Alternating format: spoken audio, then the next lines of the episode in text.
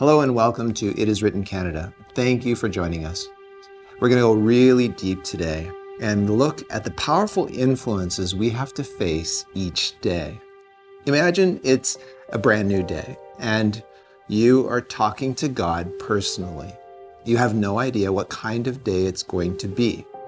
And you open up your Bible and you read these words This is the day the Lord has made. We will rejoice and be glad in it.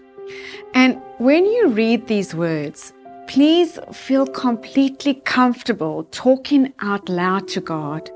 Make the verse your own. I have to ask myself a question every morning, and it's this What is the first device I reach for when I wake up in the morning? Do I reach for my phone? Do I reach for my computer? Because once I open up that device, there are thousands of voices calling for my attention. And those voices are trying to prime me to think in certain ways, to buy certain products, to believe certain concepts.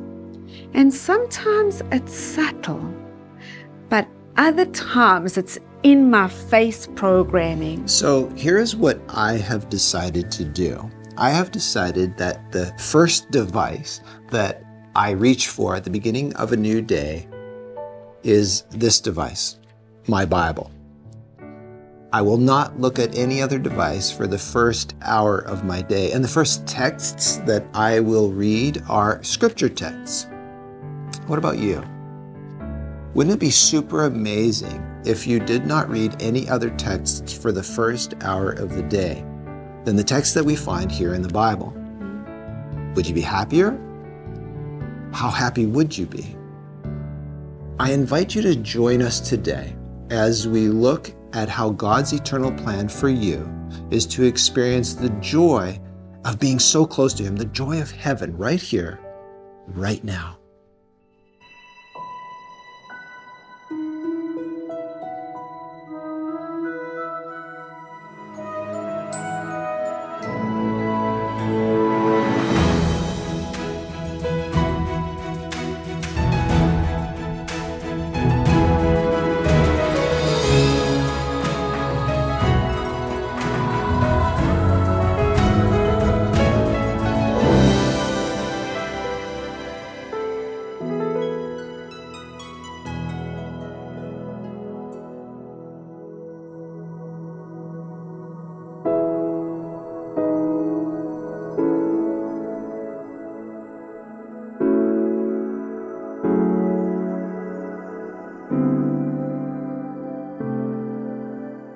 How happy would you be if you met the person of your dreams, fell in love, and got married?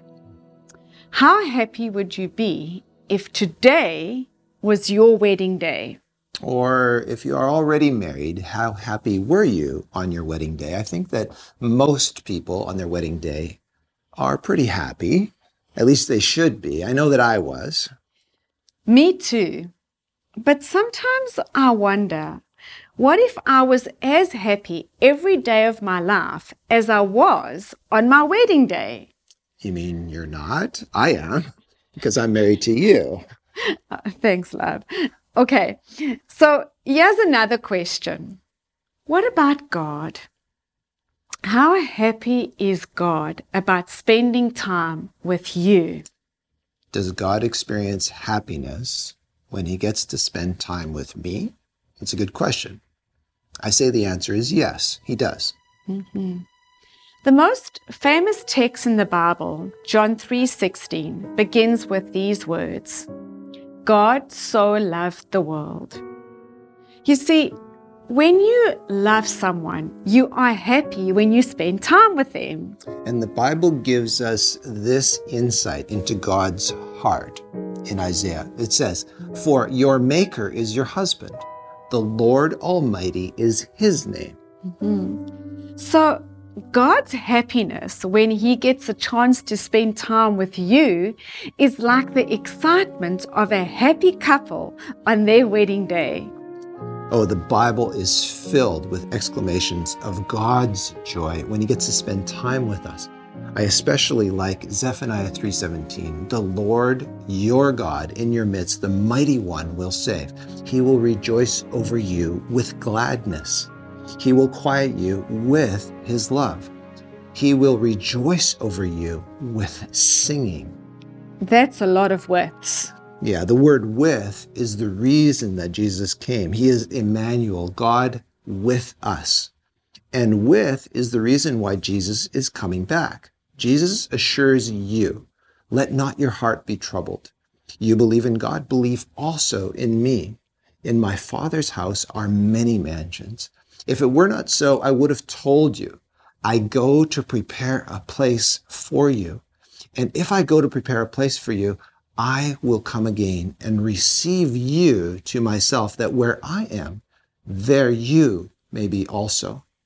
There are more prophecies about the second coming of Christ in the Old and the New Testaments than there are about any other event.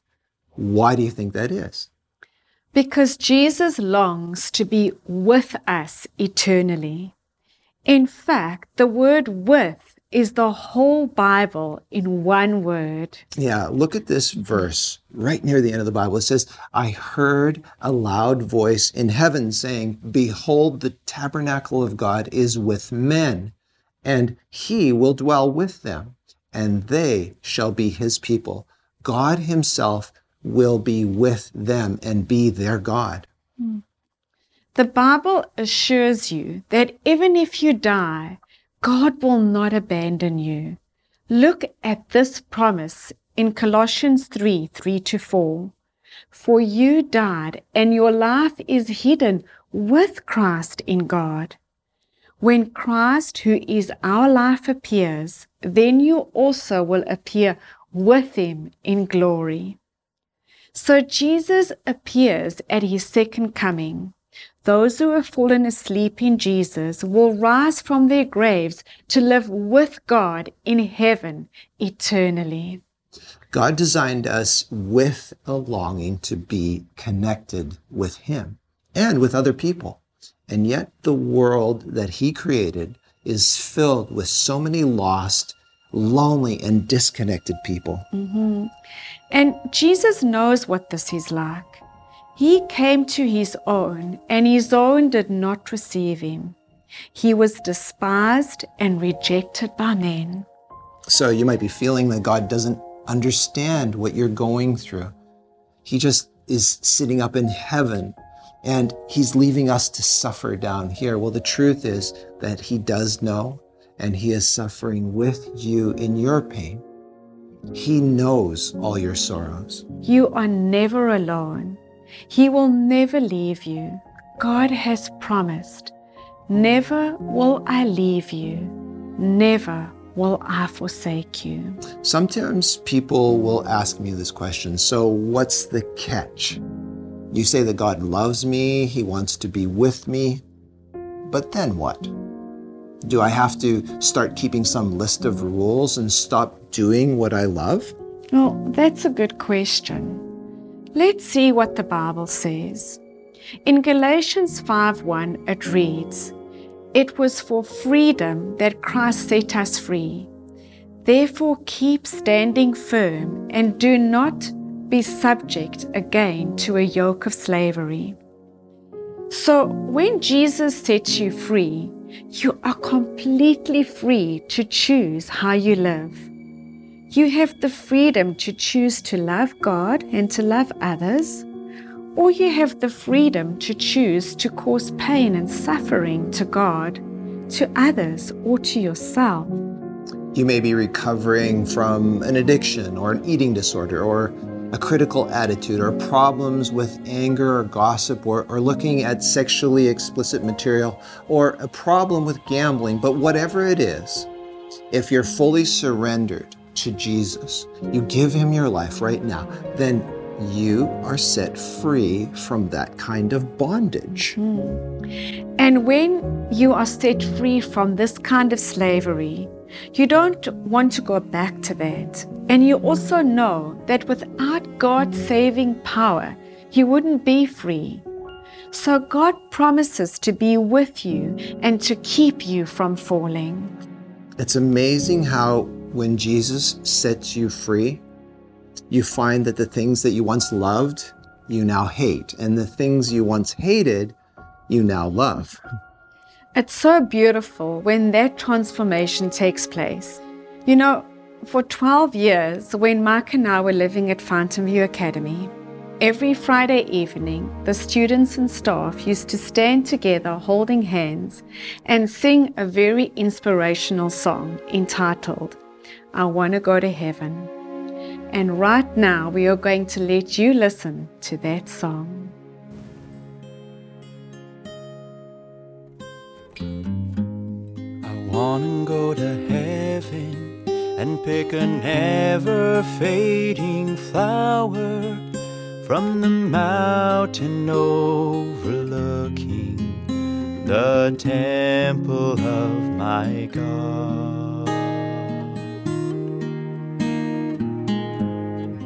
Want to go to heaven where all is light and glory.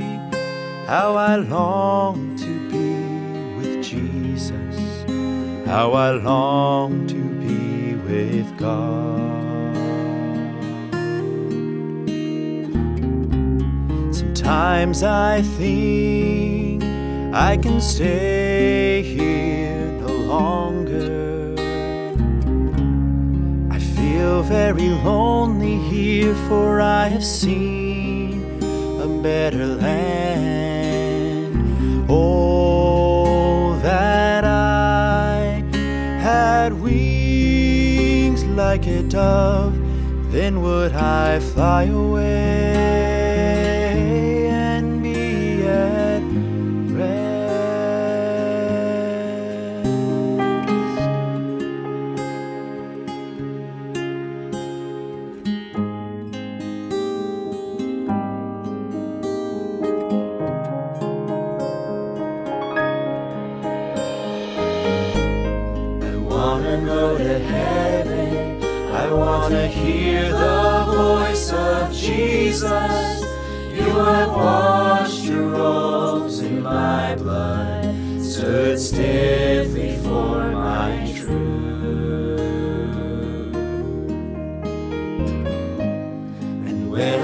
To heaven, I'll cast my crown at Jesus' feet. I want to praise his name forever. He has done so much for me. Sometimes I think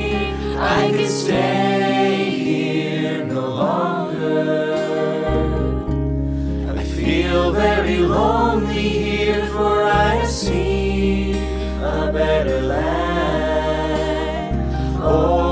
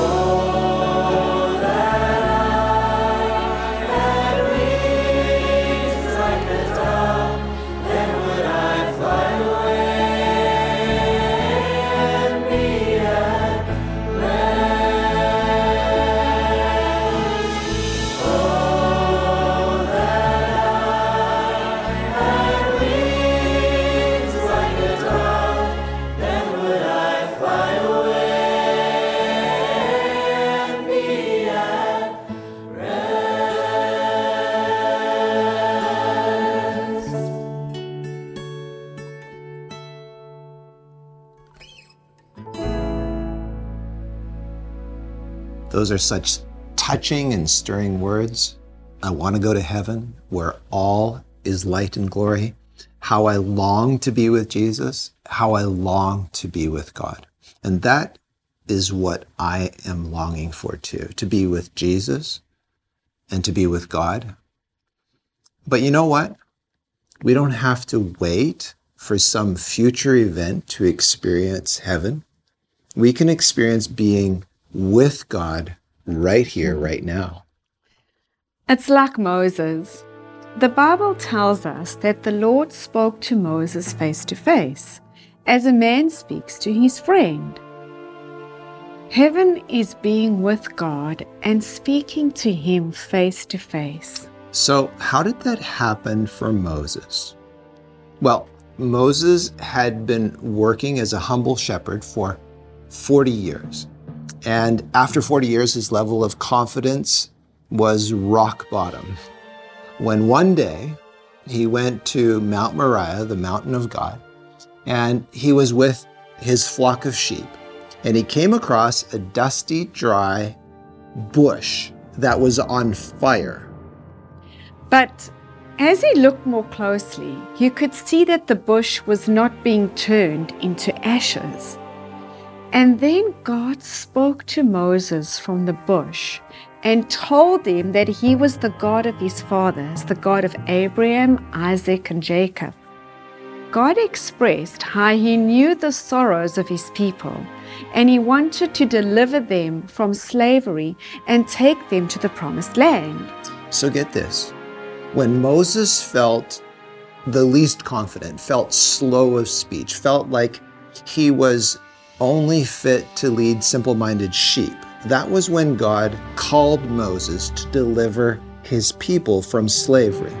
God was saying to Moses, Don't trust your feelings, trust me. Moses then asks the Lord, So, okay, Lord, if I'm going to trust you, can you tell me your name? When I go to your people and tell them that God sent me, they're going to ask me your name. And God said to Moses, Fair enough, here's my name. I am who I am. And he said, Thus shall you say to the children of Israel, I am has sent me to you.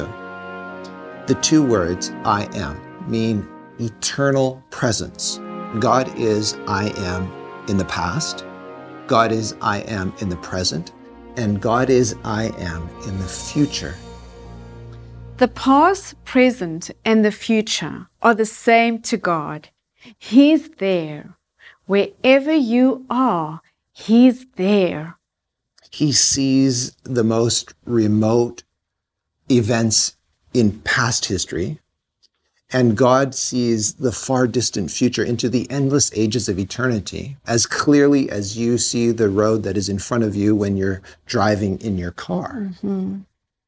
We, on the other hand, can't see into the future.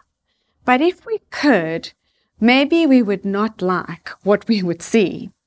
So it's a good thing that God gives us as much understanding about our past, our present, and our future as we can handle.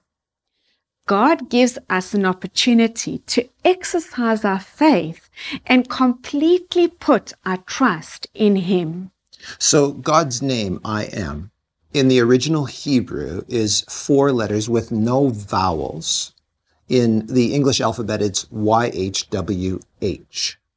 And this is known as the Tetragrammaton, or the four letter sacred name of God. Did you know that the consonants used in the spelling of the sacred name, YHWH, are in fact the only consonants that, if correctly pronounced, do not allow you to use your tongue or close your lips?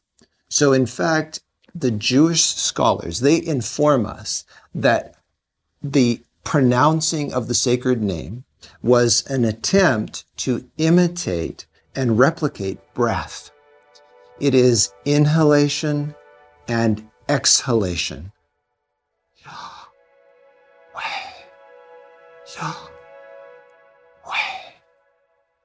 You see how close God is to you? how close He has always been to you. As a baby, the first word you ever spoke when you came into this world was the name of God.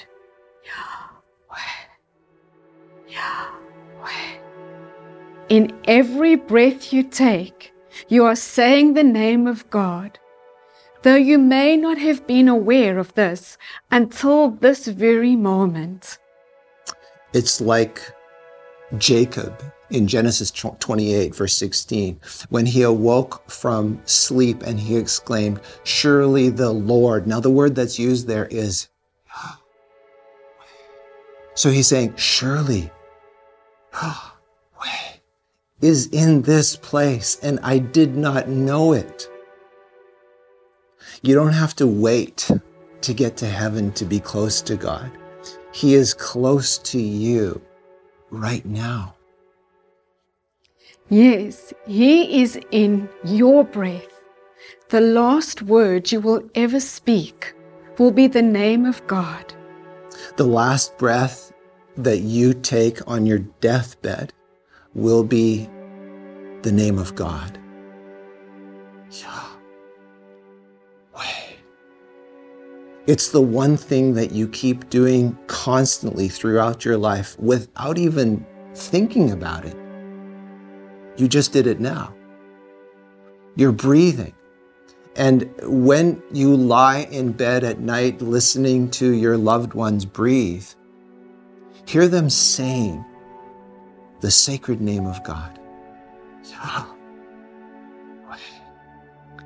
Regardless of whether you are young or old, male or female, black or white, what language you speak, what level of education you have, or how much money you have, we all breathe, which takes us back to John 3:16. God so loved the world that he gave his only begotten son, that whosoever believes in him should not perish, but have everlasting life. We are all children of God.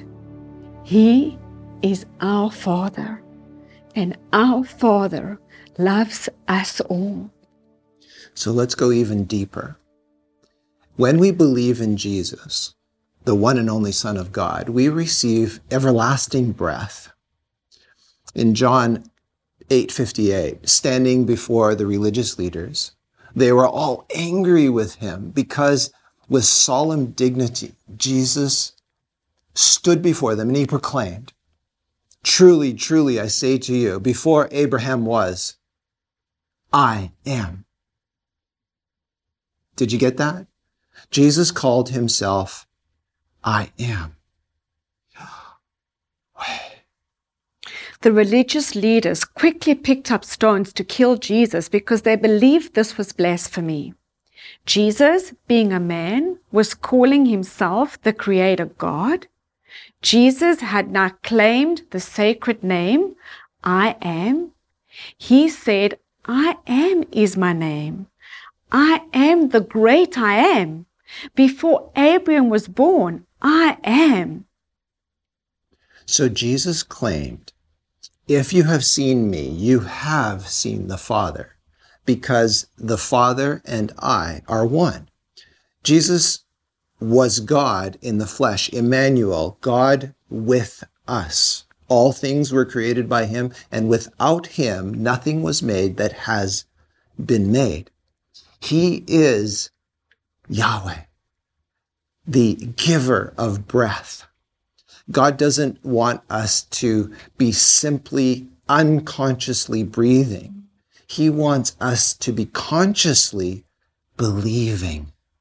God has given us eternal life, and this life is in His Son.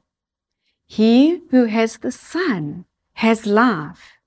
He who does not have the Son of God does not have life. You can't even breathe without Jesus. The Apostle Paul writes it so clearly. He says, For in him, that is in Jesus, we live and move and have our being. When you breathe the sacred name, whether you realize it or not, you are able to live because in Jesus you live and move and have your being. Without him, we would all perish. Mm-hmm. Jesus chose to give his life, to breathe his last breath on the cross, so that whosoever believes in him should not perish, but have everlasting life. If you haven't made that choice to believe in Jesus, then I invite you to do that right now as we pray. Let's pray together right now.